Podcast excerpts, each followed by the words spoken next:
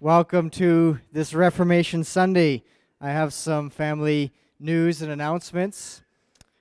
Uh, first of all, our partnership in philanthropy. Don't forget that there are many ways to give. There's a little card in front of you that has QR code that you can scan. It has the order of service, it has get connected, and it has online giving. So feel free to scan that. There's also wooden box at the back. Uh, you can feel free uh, to give there as well. Uh, some upcoming events: Women's Bible Study this Tuesday at 7:30 p.m. Continuing the Simeon Trust First Principles uh, course. Youth group. We're going actually bowling on November 3rd. So if you need RSVP, RSVP to me by November 1st. And then the men's breakfast is coming up in November on the 11th. And Creation Ministries is coming here on November 19th. And they will, uh, they will uh, be here at 7 p.m. and giving us a little talk. It's free, there's no registration, but you are uh, encouraged to bring a free will offering if you are led to do that. We also have newcomers lunch immediately following the service this Sunday, uh, today. And so if you are relatively new to the church, feel free to go on downstairs to the fellowship hall and have a, a free lunch. Uh, some family excitement. Uh, congratulations to JP and Michaela Murakezi on the birth of their baby boy, Malachi Wade Murakezi.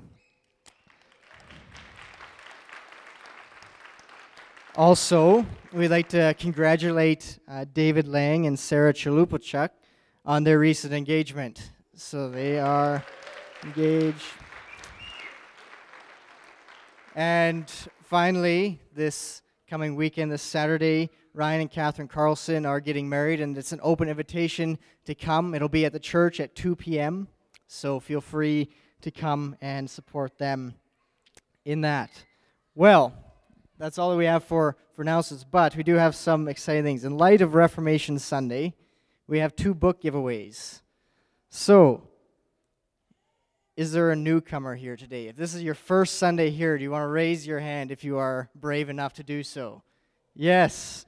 All right, I'll come get you the book. And then, second, if you're a college student, if you are a college student, feel free to raise your hand.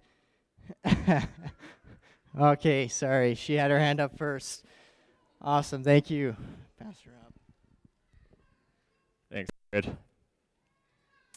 Well, for our call to worship, let's flip to Psalm 104. Psalm 104.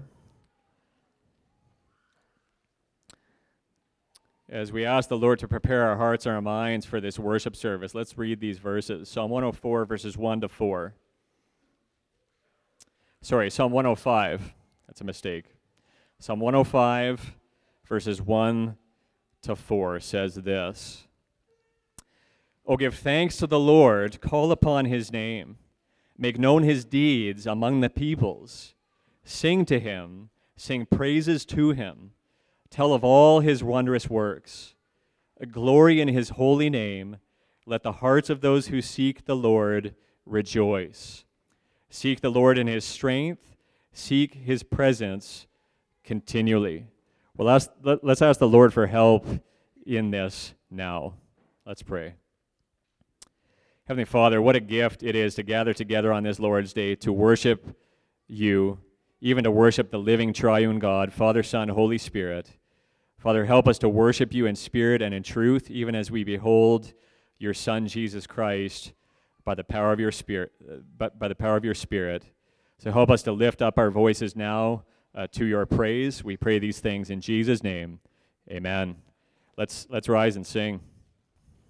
Well, as is our practice here at Calvary Grace Church, we're going to move into a time of confession and repentance where we uh, privately uh, just confess any sins to the Lord. And in, in, in order to facilitate that, let's look at Romans 3 19 and 20. Romans 3 19 and 20. So here, the Apostle Paul has just established that all, both Jew and Gentile, are under sin, inwardly corrupt, fallen sinners. And now, Romans 3 19 and 20, Paul is really addressing well, what, what is the purpose of God's law? What is the purpose of God's law? Listen to what he says, Romans 3, verse 19.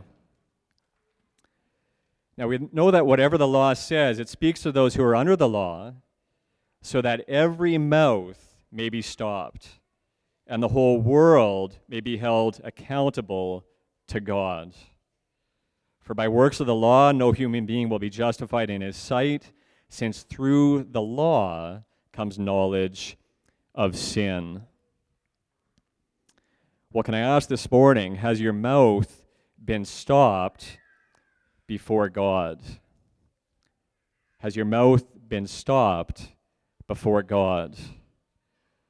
Or are you still trying to perform or even justify yourself through your religious effort or actions? God's law demonstrates that we are law breakers. So, in attempting to keep God's law is not the path to being right with God. So let's take time now to confess any efforts of self justification and even any law breaking. The law does demonstrate to us that we are sinners. It's summarized as love for God and love for neighbor. So let's take time now to confess sin, any of our sins to the Lord.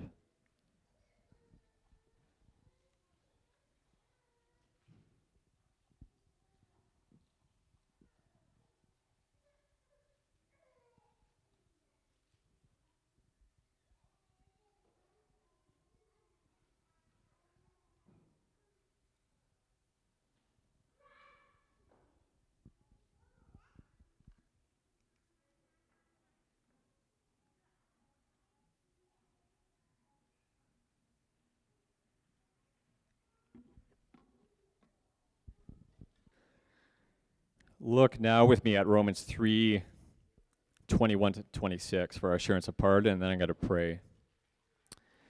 So, Romans 3 21 to 26.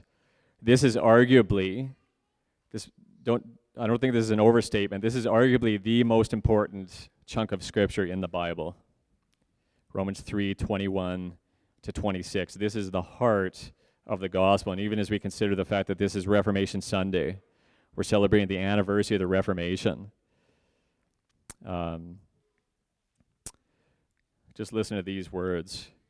But now the righteousness of God has been manifested apart from the law, although the law and the prophets bear witness to it.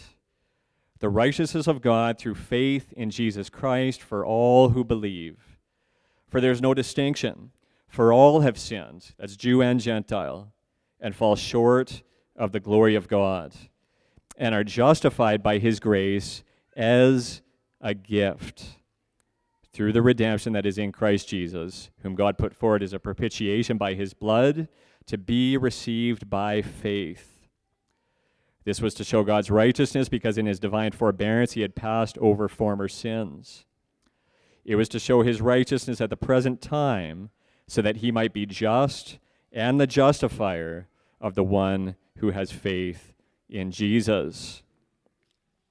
What we can see here, just to put it simply, justification before God comes by faith alone, in Christ alone, to the glory of God alone.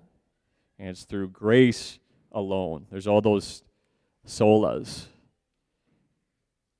So, do you believe this? Do you believe that you have been justified before God through faith in Christ alone.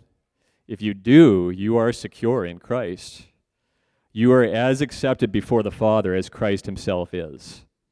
And it's through faith alone.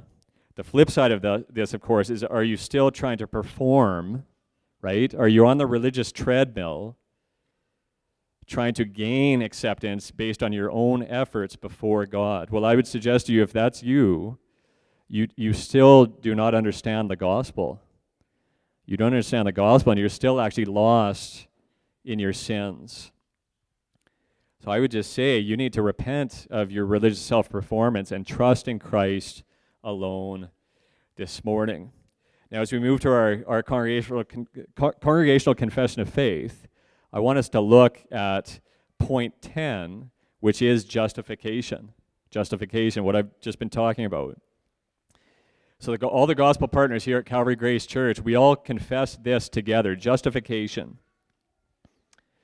We believe that God freely justifies the ungodly by faith alone, apart from works, pardoning their sins and reckoning them as righteous and acceptable in His presence.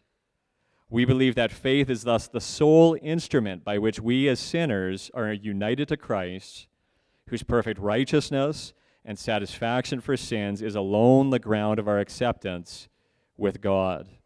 We believe that the righteousness by which we come into right standing with God is accomplished for us outside ourselves and is imputed to us. Well, amen. As we consider those things, let's rise and sing once again.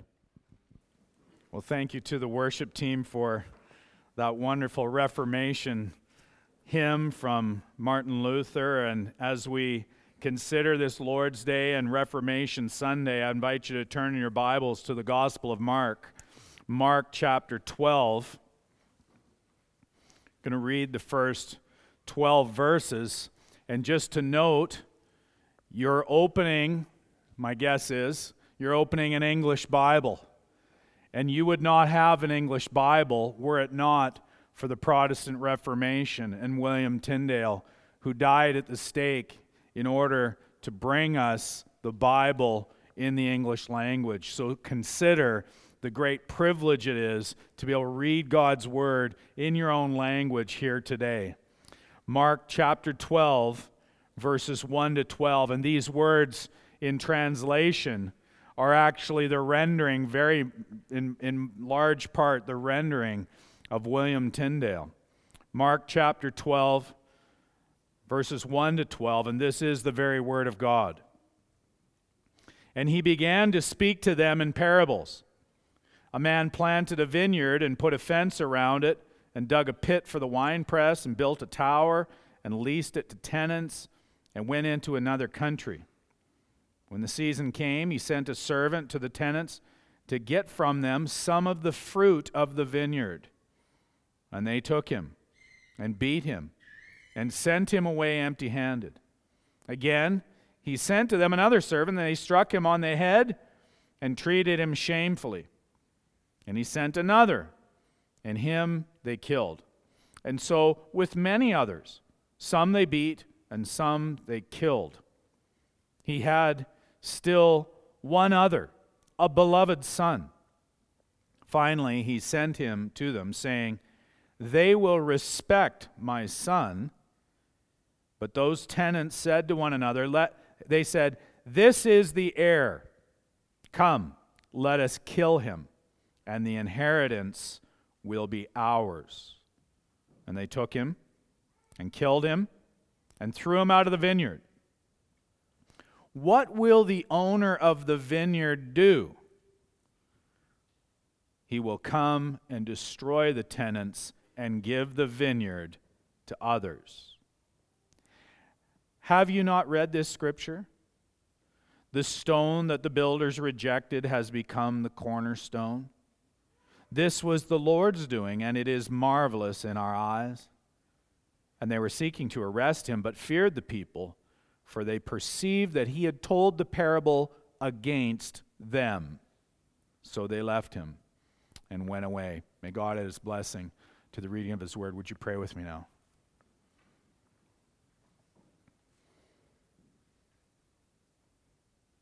O holy triune God, Father, Son, and Holy Spirit, we give you praise this morning. And we are humbled as we recognize that you have left a witness to yourself even in your most holy word. And not only that, Heavenly Father, you have provided for us a way for us to know it and to read it even in the English language. We see that all of the work of translators throughout history, bringing then the original manuscripts of your very word and translating them into the vernacular languages so that simple people like us can know your word, to know what you require of us, how we ought to worship you, and how it is that we can actually be saved. We thank you then for various ministries that exist today, such as Wycliffe Bible translators and their work in seeking to translate the scriptures into languages that don't have the Bible.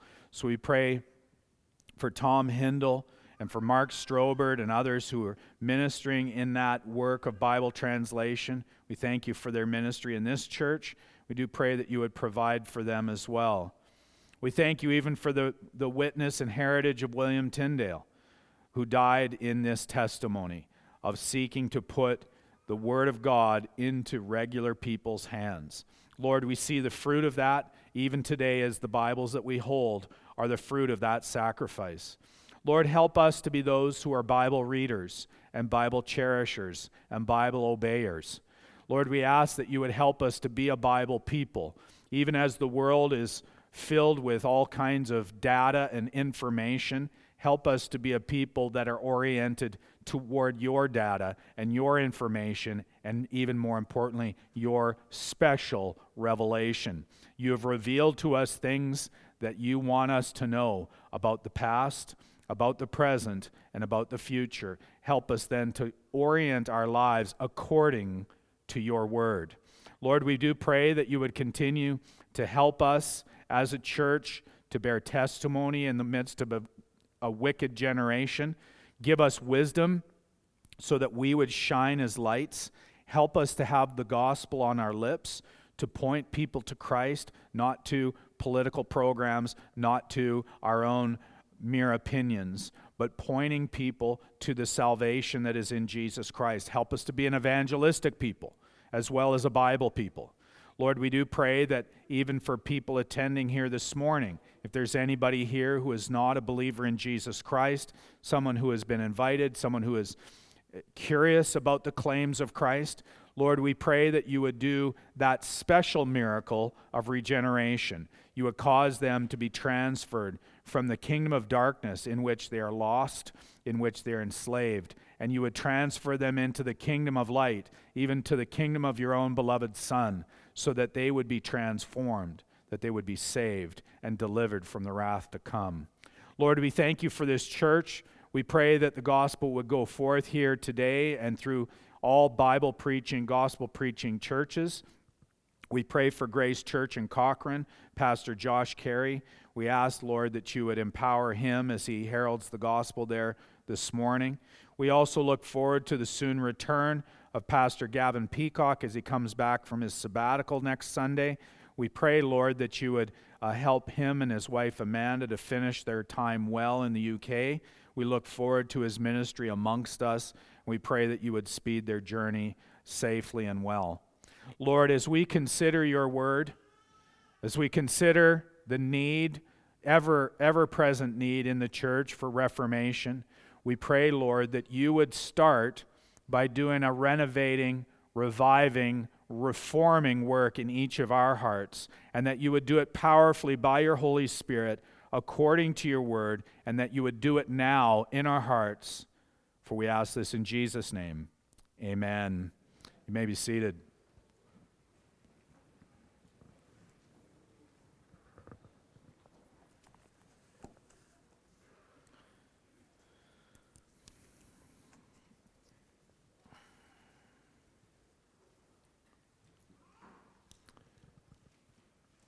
Today, you and I are beneficiaries of the Protestant Reformation.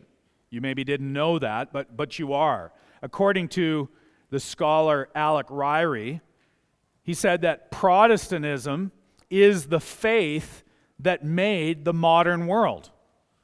So things like democracy, civil rights, free inquiry. I mean, we take it for granted that we have the right to Google things.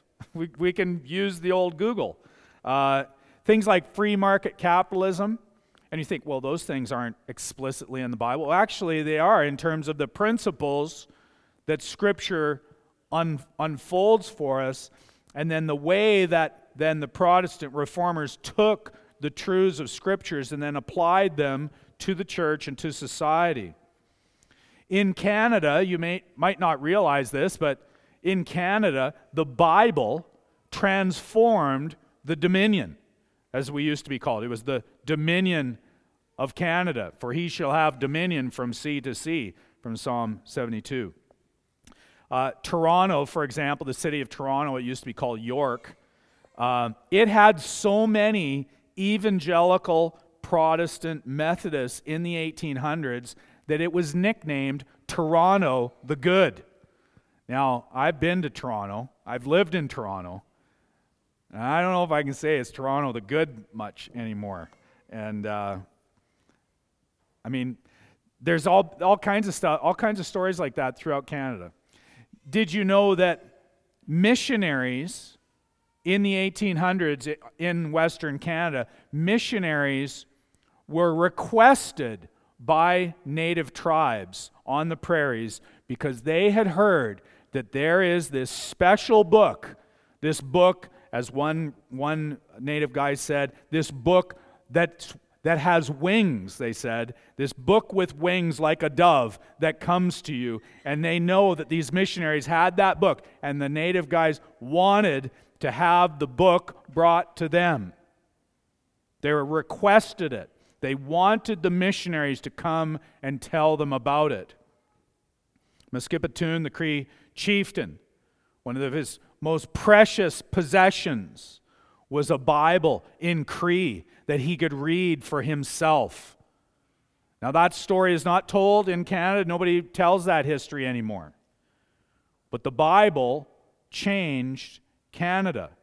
And when, if you go out west here, out west to Calgary, to the Stoney Nakoda Reserve out there, you notice that the English names that were used to communicate the tribal names in the modern world, they were given names of Protestant converts, like Charles Chiniki, the Chiniki band out west here, or the Wesley band. If you don't know then the history of the Stoney Nakoda, you would not know that there is actually this whole Protestant history going way back as a result of the witness of the gospel. Of course, lots of corruption, lots of bad history that came after that. But initially, the Bible and the Protestant Reformation, the fruit of the Protestant Reformation, transformed those communities.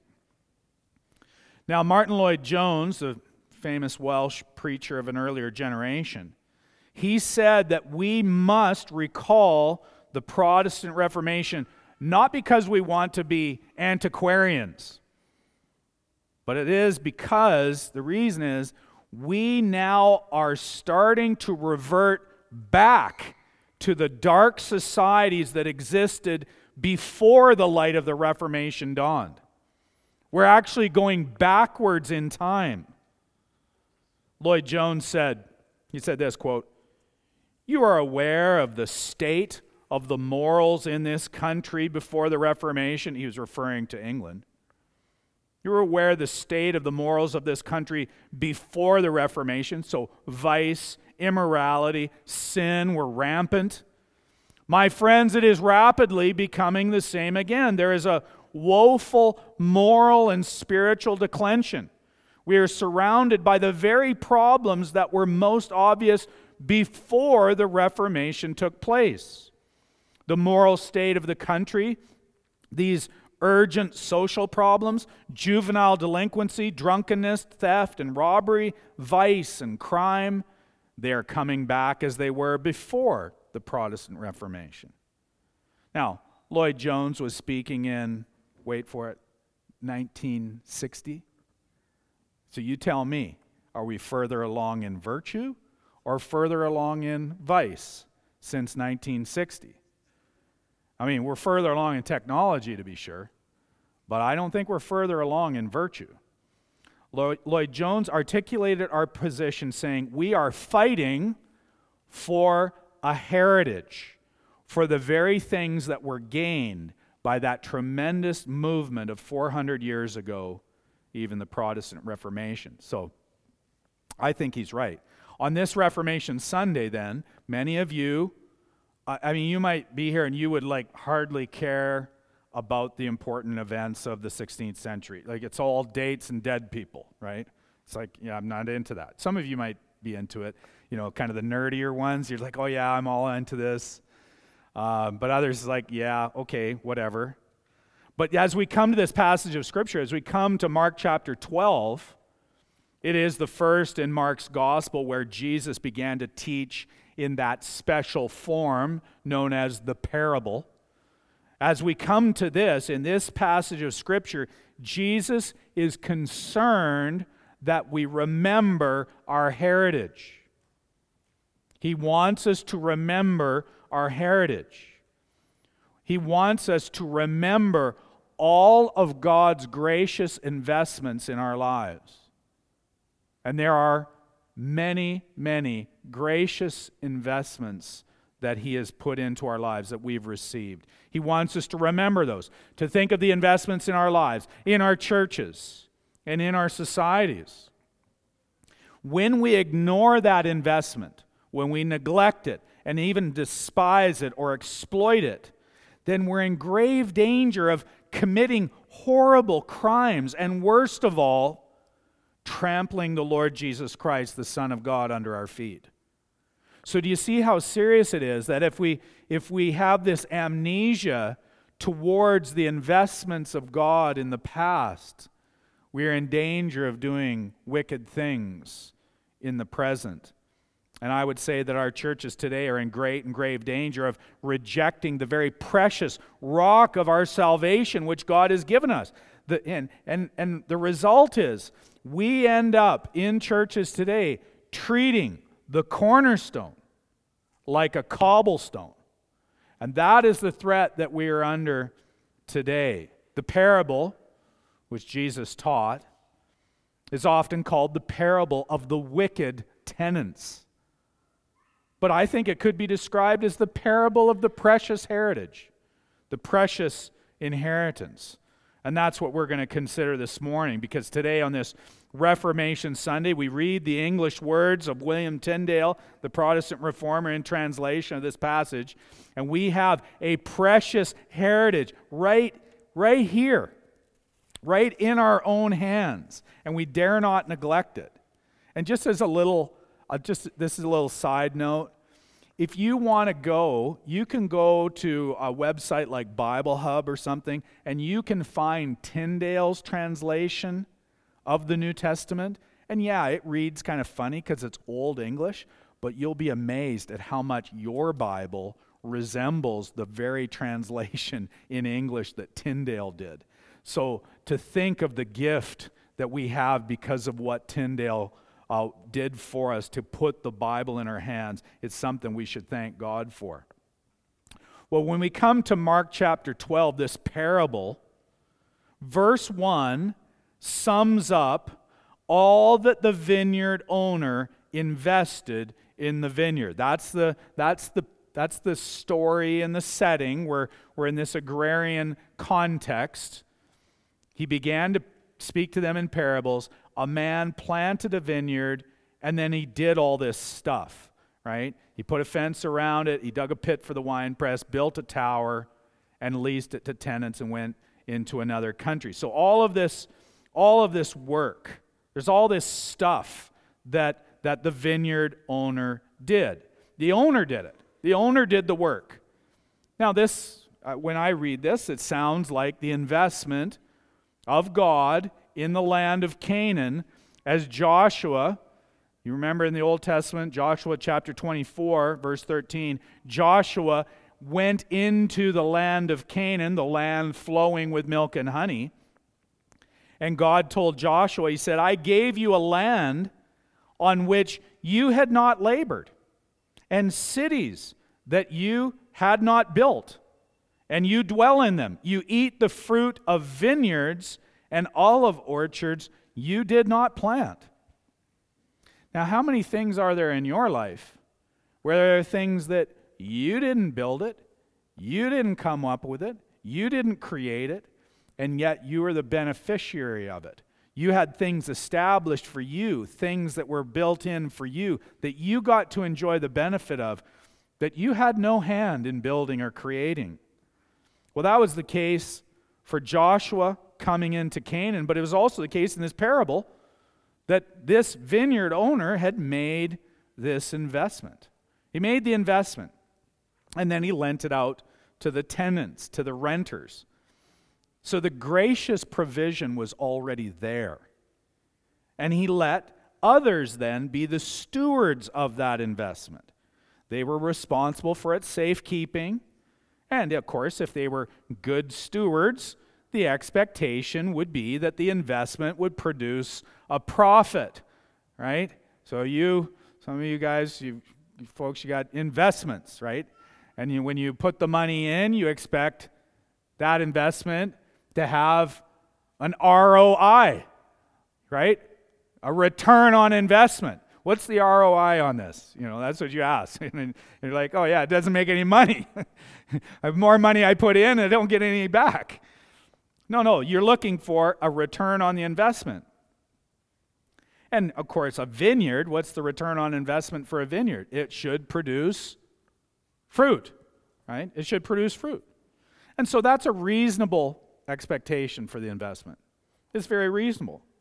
And, and for the stewards, who are then going to be the tenants of this very gracious heritage, it was reasonable to expect that they could do a sufficient job that then there would be fruit born.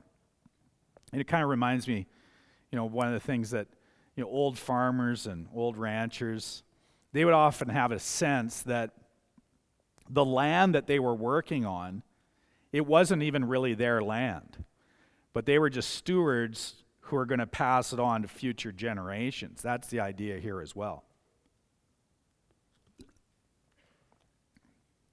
So it was reasonable to expect fruit. We read in verse 2 When the season came, he sent a servant to the tenants to get from them some of the fruit of the vineyard. Now, at this point, the parable is focused on the rights of the vineyard owner. It's the rights of the investor. And the reasonable ex- expectation that he has is that there should be fruit.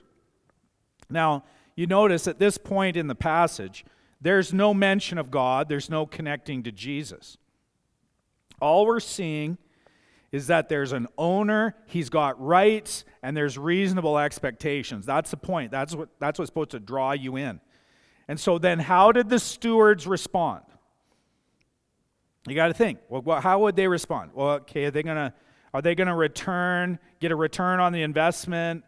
Is it to be, uh, you know, as the investment guys say, is it, you know, 5x, 10x, 100x, you know, all this kind of investment lingo? What's going to be the return on the investment?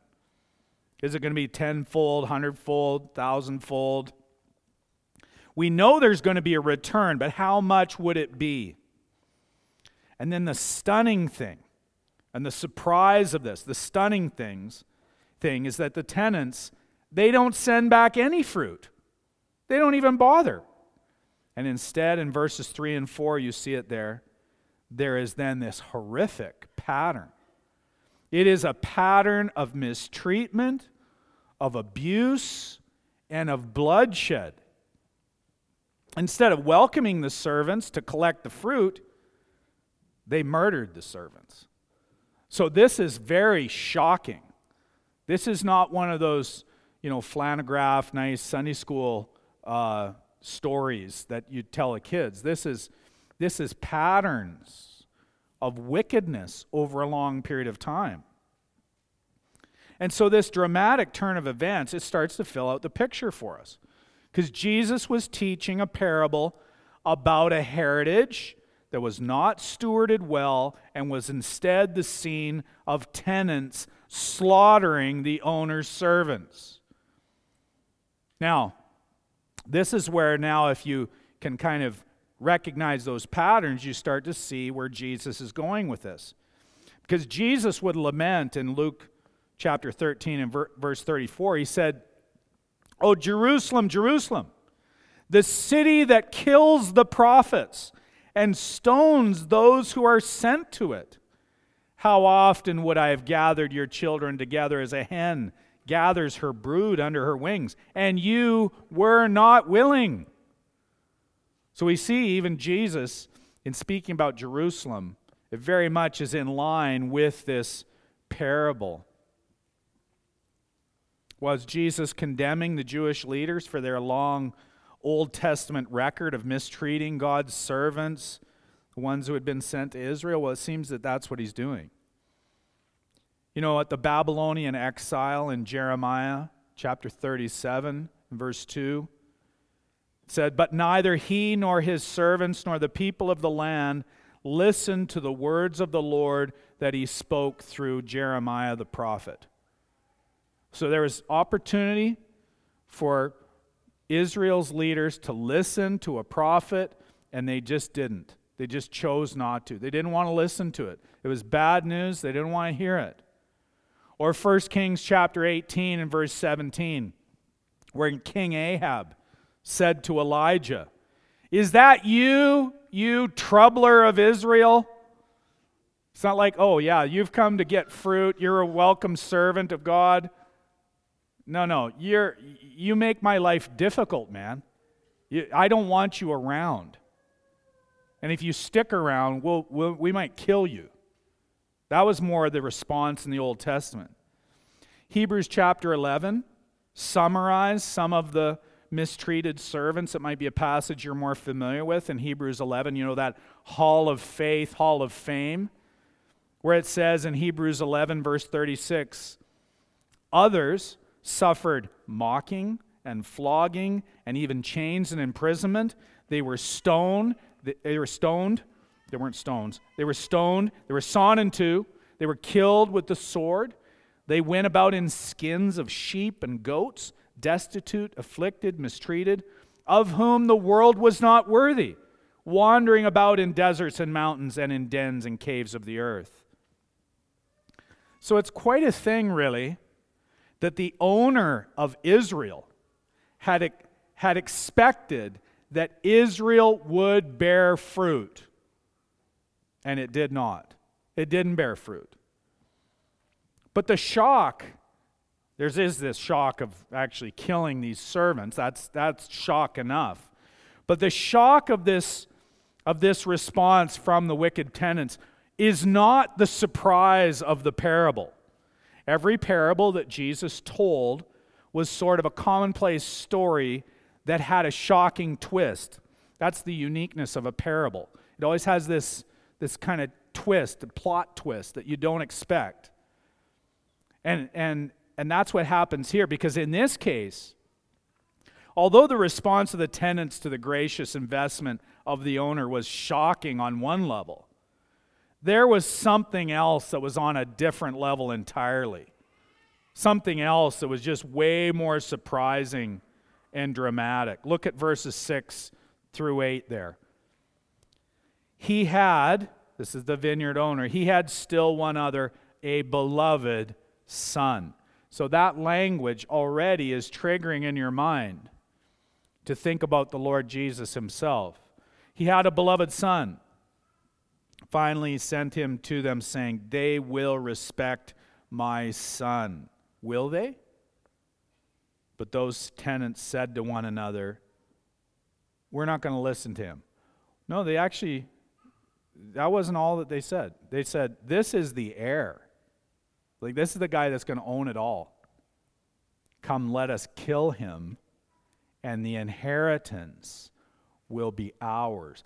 They saw a chance to steal the inheritance and take it for themselves. And they took him and killed him and threw him out of the vineyard. Verse 8. I, I mean, it's, it's logical. The owner would think, they will respect my son, the royal son, the Lord's son. His beloved son is the heir. The owner then has the reasonable expectation that the son would be treated well, would be treated with gratitude, would be treated with respect. Not to mention that the owner could have retaliated against the tenants for their wickedness already. See, this is, a, this is part of the thing that we kind of we forget about.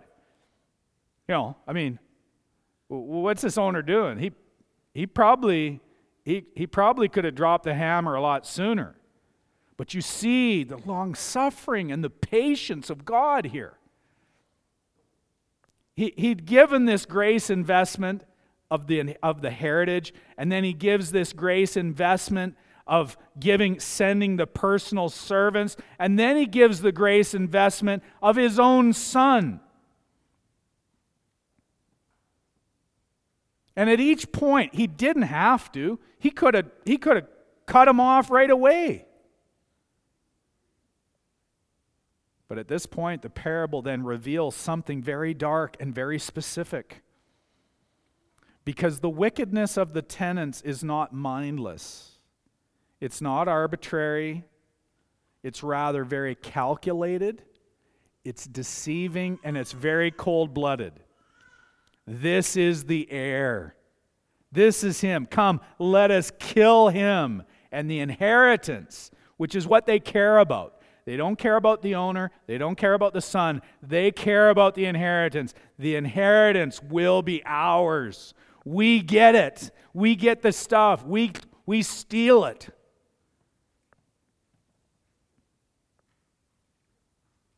If you want an explanation of all the corruption in the world, of all the exploitation, of all the instances of using and abusing, all of it in uh, all, all of it there. It is in this description. It, it's right here. You don't have to look at the news to figure it out. You look here. This, descrip- this description. Let's kill him and keep his things. That's what people want. So people are trying to kill the thought of the Son, and they want to kill that thought and keep it from their minds, from their consciences, from his claim on their time, on their talents, on their treasure. They just want to kill the thought of Jesus. They don't want Jesus being Lord over their marriages, over their money, over their culture, over their classrooms. They don't want it. So they want to put it to death, but they want all the stuff that he has. They want all the blessing, they want all the inheritance, but they don't want him. They want the blessing, but not the beloved. They want the heritage, but not the heir. They want the crown, but not the Christ. And that basically, just in a simple way, that just explains what's going on in our society, if you didn't know. That's what's going on. It's not lack of education or we need, you know, better government or all those things. It's that people don't want Christ, but they want his stuff. you know, at this point, you know, pastors aren't supposed to do this anymore, but I'm going to make a, a Tolkien Lord of the Rings reference, right? You're not supposed to do that now anymore. But you know, if you remember, I I'm not a Tolkien expert, I, maybe some of my boys are, but you remember in the Lord of the Rings, the steward, the steward of Gondor, and he says, There is no king in Gondor. There is no king. Even though the heir was coming on the scene, the inheritor of the kingdom. He says, There's no king in Gondor because the steward wanted the inheritance for himself. He wanted to hold on to it himself.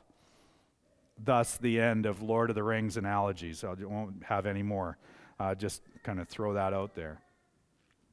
The tenants in verse 8 took him and killed him and threw him out of the vineyard. So the, the heir suffers and dies we could say, outside the camp. And so now it's starting to come into view because Hebrews 13 12 says, So Jesus also suffered outside the gate in order to sanctify the people through his own blood. So you start seeing these parallels. The question then Jesus concludes the parable with is this, verse 9 What will the owner of the vineyard do? What's he going to do? It's a question. You know, there's all this gracious investment, all of this patience applied, all of this long suffering. What will the owner of the vineyard do? Well, you have to conclude. He will come and destroy the tenants and give the vineyard to others. The owner had the right to judge them. The owner had been very patient not to destroy them. But killing the son is the last straw, isn't it? I mean, I, you would think that's it. Because haven't the stewards betrayed the heritage that they received? Haven't they trampled the investment underfoot? You know, ha- haven't they been criminally ungrateful to the owner? Aren't they guilty of murder many times over? Aren't they guilty of treason for their rebellion against the Lord of the vineyard? So, so this is where I've got to kind of get in into your business a little bit because maybe you up to this point you've been a bit squeamish about the idea of a God who exercises wrath against the ungodly. Maybe you don't like the idea of the judgment of God. Well, then this parable is for you. It really is. I mean, it's for all of us, but it's for you because, because you see that God is not trigger happy. When people hear about the wrath of God, they think of someone who flies off the handle. They think of someone who has the red mist and freaks out, as we say. That is not, that is not the nature of God's wrath. That's not how it's described. Instead, he is so patient that we almost we almost feel like people are getting away with stuff. And haven't you felt that? Haven't you felt that here in this society? Don't you feel sometimes it's it's like people are getting away with stuff? Well, no, no, no, no, no, no, no, no, no. They're not getting away with stuff. You know, the ways of God are not slow as some count slowness. But he is, he is long suffering, not willing that any should perish, but that all should come to repentance. He is so patient. We see this manifest. He's so patient. And he gives opportunity, every opportunity for people to repent of their rebellion. Every opportunity. Now, um, this is a this is a thing where maybe you've been disillusioned with churches because you think, oh, well, you know, the problem with the church is that it's got bad PR, bad public relations, right? We just got to improve our messaging. If we improved our messaging to people out in the world, well, then there more people would come come to church. Well, no, no. Everybody has every opportunity. There's nothing stopping everybody in this city to, from coming to this church or any other Bible preaching church. There's nothing stopping them. They've got every opportunity. We're here, you know, if you want to hear it again, we're here next Sunday, right? You, you missed it? Oh, okay. You come again. we, we got lots of opportunities. It's a, it's a strange thing to consider that the Word of God being preached and the gospel being held forth this morning is a further condemnation on an unbelieving city because they're not here. It's not that, oh, well, you know, oh, we're so we're so bad at our job. We might be poor at our job, but that's not the excuse. The opportunity is here. Sometimes we, even for our family members or friends, we like to make excuses for them why they're not believing in Jesus Christ. And yet they've got every opportunity. God's so patient and long suffering. But of course, if people won't repent of their rebellion, the logic is that God ought to punish with capital punishment those wicked folks. And that's, that's the case here. Now, in Mark chapter 12, situated as it is in the Gospel of Mark and Jesus engaging with the scribes and the Pharisees, you have to think for a second what the Jewish leadership was hearing from Jesus. And, and you know what might be the most offensive thing that they would hear coming from Jesus' story? The most offensive deal. I mean, they, they perceive in verse 12 that he had told the parable against them. But what was the most offensive part? Well, I think it's the idea that God would take the heritage, the inheritance away, and give the vineyard to others. It's like, how can you do that? We're the chosen people. You can't do that. It's ours. The Jewish leadership was so fixated on their rights to the land that they had forgotten God's rights to do what He wants, when He wants, how He wants. It's His stuff, and He can do whatever He wants with it. And this threat of destroying the stewards and giving the heritage of others is the great threat of the parable. And you can see this is what Jesus is doing. He's confronting the Jewish leadership that should have been embracing the Son, and instead, they, verse 12, they were seeking to arrest him because they want to kill him. So that's kind of the that's the dynamic as, as far as how Jesus relates to Israel. And I and and and it's easy kind of to point at Israel and and how they had sinned and how they had betrayed the stewardship that God had given them. But but I want to ask you though that you're here. Is there a sense that we might be in danger of having our heritage taken away? Having our heritage removed because maybe we want the inheritance without the heir. Because we want Christmas without Christ, or we want Easter without Good Friday. We want all the blessings, we want all the benefits, we want all the stuff, but don't tell me what to do. That's rampant in the churches. I want the blessing, but I don't want you telling me what to do. And that's why then Jesus quoted from the most quoted psalm in the New Testament. It's Psalm 118. It is a messianic psalm there, you see in verse 10. A messianic psalm in that it predicts the coming of the Messiah and what he would be like. And it is a psalm all about two themes it's about rejection and about inheritance. So it fits right in with how Jesus uses it. If you ever doubt, uh, you know, you're questioning how should I be interpreting the Bible, follow Jesus' lead. Jesus is the best interpreter of the Bible. So you go with Jesus. And Jesus uses Psalm 118. He says, verse 10 Have you not read this scripture? The stone that the builders rejected has become the cornerstone. This is the Lord's doing, and it is marvelous in our eyes. Now, scholars debate about whether the stone is a cornerstone at the bottom of the corner of the building or it's the capstone at the top of the wall holding it all together. I would just suggest if you know anything about that, don't get distracted by that because it actually distracts from the point. The point is the cornerstone is the essential stone.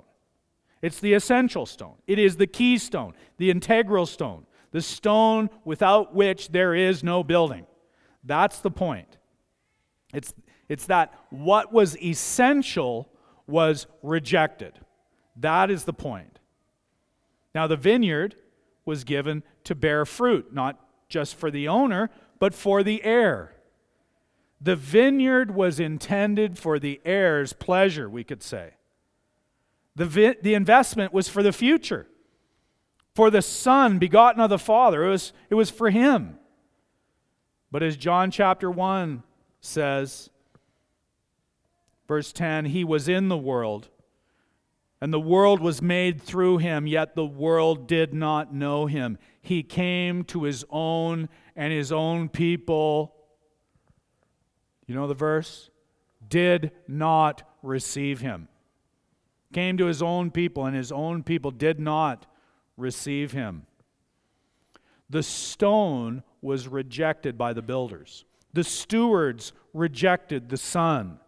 Jesus' own people did not receive him.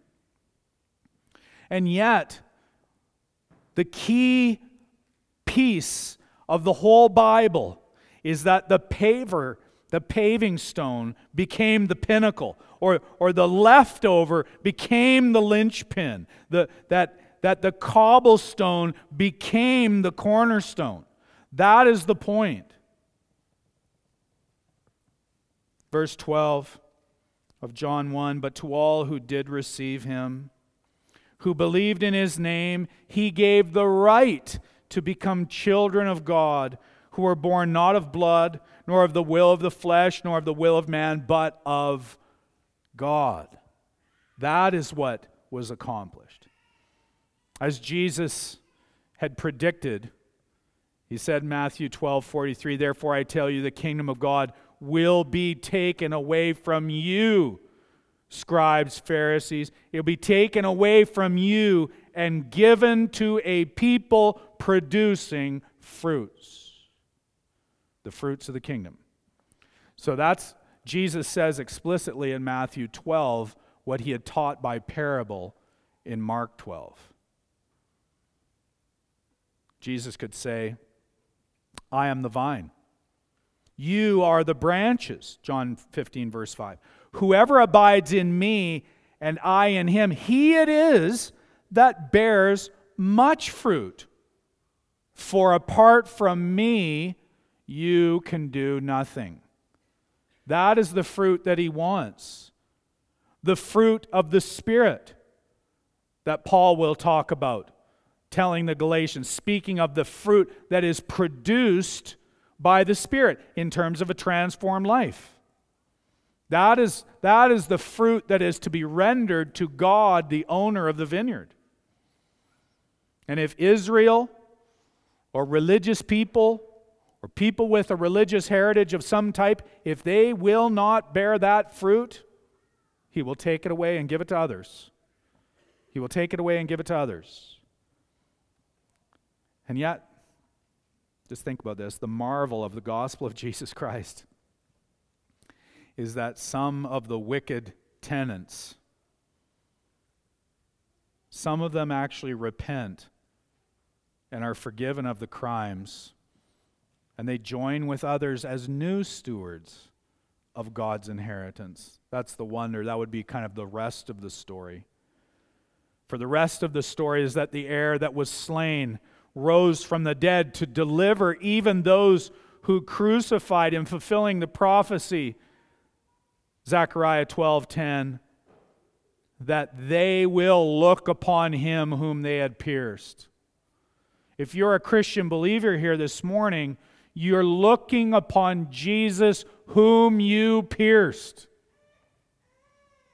Not just the first century Jews, but you your sins are why he hung on the cross.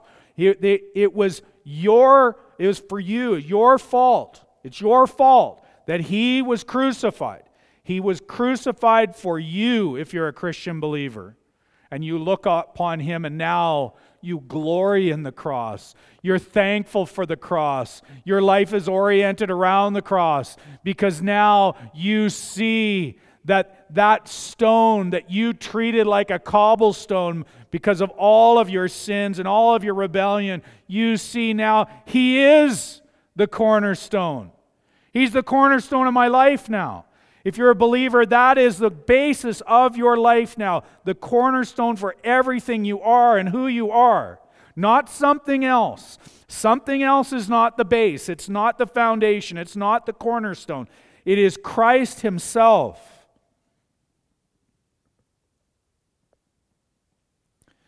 So let me ask you what is the heritage of grace that you've received?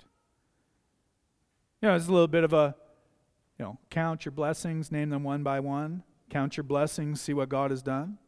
Count your many blessings, name them one by one, over and over. You know how those choruses go when kids learn them? Very true, though. If you're like me, I get sour and cranky and forget all the blessings that God has provided. But think of that heritage. Think of the grace. Think of ha, ha, do you, have you had parents who prayed for you? Have you had family members who, who spoke the word of God to you? Have you had access to come to a good Bible preaching church? Have you had friends that loved you enough to say, Stop doing that? Stop it. You need to repent and flee to Jesus. All of those are gracious investments as God has sent these many messengers, these many servants into your life to point you to the Son, to, to worship and praise the Son, the heir, and all of His rights to the fruit. All of those things. And yet, maybe, maybe instead of that, you've got into this habit of trying to squeeze, squeeze as much as you can out of the inheritance without submitting to God for it. You want all the good stuff, but you just don't want the giver of the good stuff. And it's kind of like the amnesia about the Protestant Reformation. A people can actually lose their stewardship of God's inheritance. You just look at the Jews. They, verse 12, perceived that, they, that he had told the parable against them. Where is, where is their inheritance if they reject the Son of the Father, if they reject Jesus Christ? If they reject Christ, they have rejected the inheritance. They don't get either. Hebrews 1 2 says, In these last days, God has spoken to us by whom? His Son, whom He appointed the heir of all things, through whom also He created the world. Well, as I bring it to a close, just a, just a thought. Many years ago, there was a scholar there was a scholar from India. His name was Vishal Mangalwadi. Some of you old timers might remember when he spoke at our church when we were meeting over in Englewood. And Vishal argued that India became a modern nation not because of Mahatma Gandhi, but because of the English Protestant Calvinistic Baptist missionary William Carey. And Carey's gospel had a far reaching influence throughout India's culture. And Vishal said, with respect to our topic of consideration, you think about the stewardship of God's investments, he said this regarding the Reformation. Vishal said this He said, Germany, the birthplace of biblical Reformation, became the arch villain, the arch villain of the 20th century, referring to the Nazis. Because during the 19th century, German theology undermined the Bible's authority. In other words, they forgot God. You, got, you read Alexander Solzhenitsyn talking about why, why could the things in Russia happen that happened so that the Soviet Union emerged and all of its atrocities, all of its wickedness. And he says very simply because people forgot God. They forgot God. Protestantism, Vishal said this Protestantism has built history's greatest nations.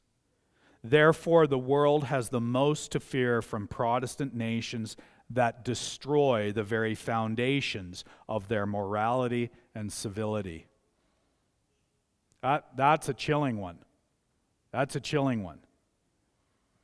But what that means, though, is we've got to start here in the church. We have to start here being good stewards of this rich spiritual heritage that we've received from the Bible and even from, for example, the reformers and their errors. But more personally, and this is the most important thing for each of you individually, you might be concerned with what's out there, but I'm talking about you individually. Personally, you have to ask yourself are you in any way ashamed? Or ungrateful or even ignorant of the many blessings that you have received that have brought you to this privileged place that you stand in today, even maybe even standing in this grace that you may be standing in. This is a day of celebration, the Lord's Day. We celebrate God's goodness. We celebrate the mighty fortress. We celebrate all that Christ is for us. We should be thanking God. And if you're like me, you're, you're not as grateful as you ought to be. We need to repent of our ingratitude. And we need to learn to savor and to appreciate and to count our blessings and realize all that God has provided for us. For He has given us everything we need, everything we need for life and godliness. And when you see God's investment for your salvation, not just a generic salvation, for your salvation, for you, what He has provided for you, you personally, then all you can do is to praise Him and thank Him and say, Oh God, thank you that you looked upon me, a sinner, and gave me such undeserved favor. Let me not forget that investment. Let me not forget all that you have given to me. And let me praise you, and that you, by your grace, may choose to use my little life and bear some fruit in it. Oh Lord, wouldn't that be wonderful if you glorified yourself by bearing fruit from my little old tree here? And if you did that, Lord, it would be very obvious to everybody that you would get all the glory. That's what we can hope for. And that's what we ought to be celebrating and asking God to do in our lives, even today. Let's pray together. Almighty God, I ask that you would cause us to be a grateful people. Oh Lord, forgive us for our ingratitude. But Lord, we do look with hope, with encouragement and expectation that you can cause fruit to be borne even from us, people who have been made a part of your inheritance, though we don't deserve it. We were once your enemy, now we're seated at your table. Lord, bear fruit in our lives and glorify your own name beginning today. We pray in Jesus' name. Amen. I invite you to stand as we sing with thanksgiving to God. Please rise. Before I read the benediction from Revelation 21 and verse 6, just a reminder the newcomer's lunch downstairs. If you're somewhat of a newcomer, you're welcome. Come down and eat with us as we talk about the things of the Lord and the things of this church. But for all of us who believe in Jesus Christ, I want us to leave thinking about how amazing this heritage, this investment is. And, and it is described in the book of Revelation 21 and verse 6 as a spring, a spring of water to the thirsty. I'm thirsty. I trust you are too. To the thirsty, I will give from the spring of the water of life without payment. You, could, you couldn't pay for it if you, if you tried. I will give from the spring of the water of life without payment. The one who conquers will have this heritage. And I will be his God, and he will be my son. That is the blessing of adoption in Jesus Christ, that we would have the spring of the water of life to satisfy our thirsty souls. And we can't, we can't steal it, we can't even pay for it. It is purely a gift of grace. Embrace that today. Go in peace. You're dismissed.